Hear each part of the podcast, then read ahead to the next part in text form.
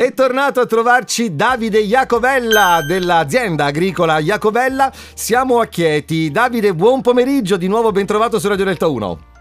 Ciao a tutti, ben allora, trovati. Eh, con Davide abbiamo fatto un pochettino nel corso delle puntate precedenti, facciamo un recap, una, un po' di storia dell'azienda, eh, abbiamo raccontato delle oltre 10.000 piante che avete, l'età di alcuni olivi, ma oggi voglio entrare un pochino più nello specifico. Voglio incuriosire i nostri ascoltatori sulle tipologie di oli che eh, producete e poi voglio entrare nello specifico, Davide, sulle caratteristiche organolettiche. Assolutamente sì.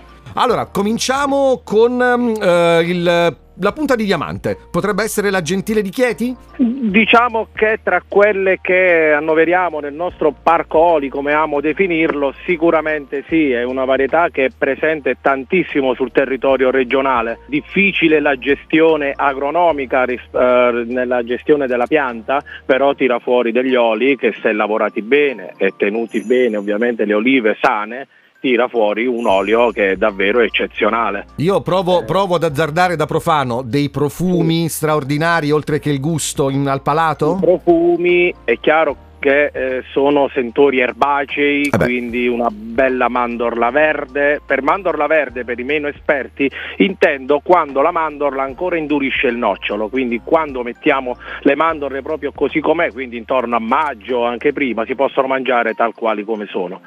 Ecco, quello è il sentore di mandorla verde. Buono, buono, ho già la colina in bocca, non te lo nascondo, anche perché, ehm, lo, lo, dicevo anche la volta precedente, hai un trasporto emotivo davvero straordinario nel raccontare questo lavoro bellissimo che fate, anche di recupero delle piante, come abbiamo già detto.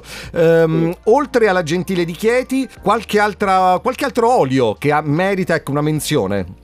Eh, fra tutte spicca l'olivastro di Bucchianico è una pianta secolare, chiaramente il nome olivastro già fa capire che sia una pianta comunque un po' che viene dalla, eh, dal selvatico, quindi era una pianta che è stata addomesticata dall'uomo ormai secoli fa e si trova soltanto nel territorio di Bucchianico, un paese a circa 5 km da Chieti. Mm. Eh, è una varietà eh, chiaramente come detto secolare e tira fuori dei profumi che hanno molto a che fare con il nostro territorio che sono per esempio il cardo. Chi di noi da buon abruzzese a Natale non mangia un buon piatto di cardone? Dai, il ecco, brodo col magari... cardone, guarda ho la pelle d'oca, mamma mia che bello, che bello. Sul cardone ci mettiamo un filo di olio di olivastro a crudo una volta pronta la pietanza e lì davvero ci immergiamo in un mondo meraviglioso che è quello dell'olio extravergine che tante volte ignoriamo.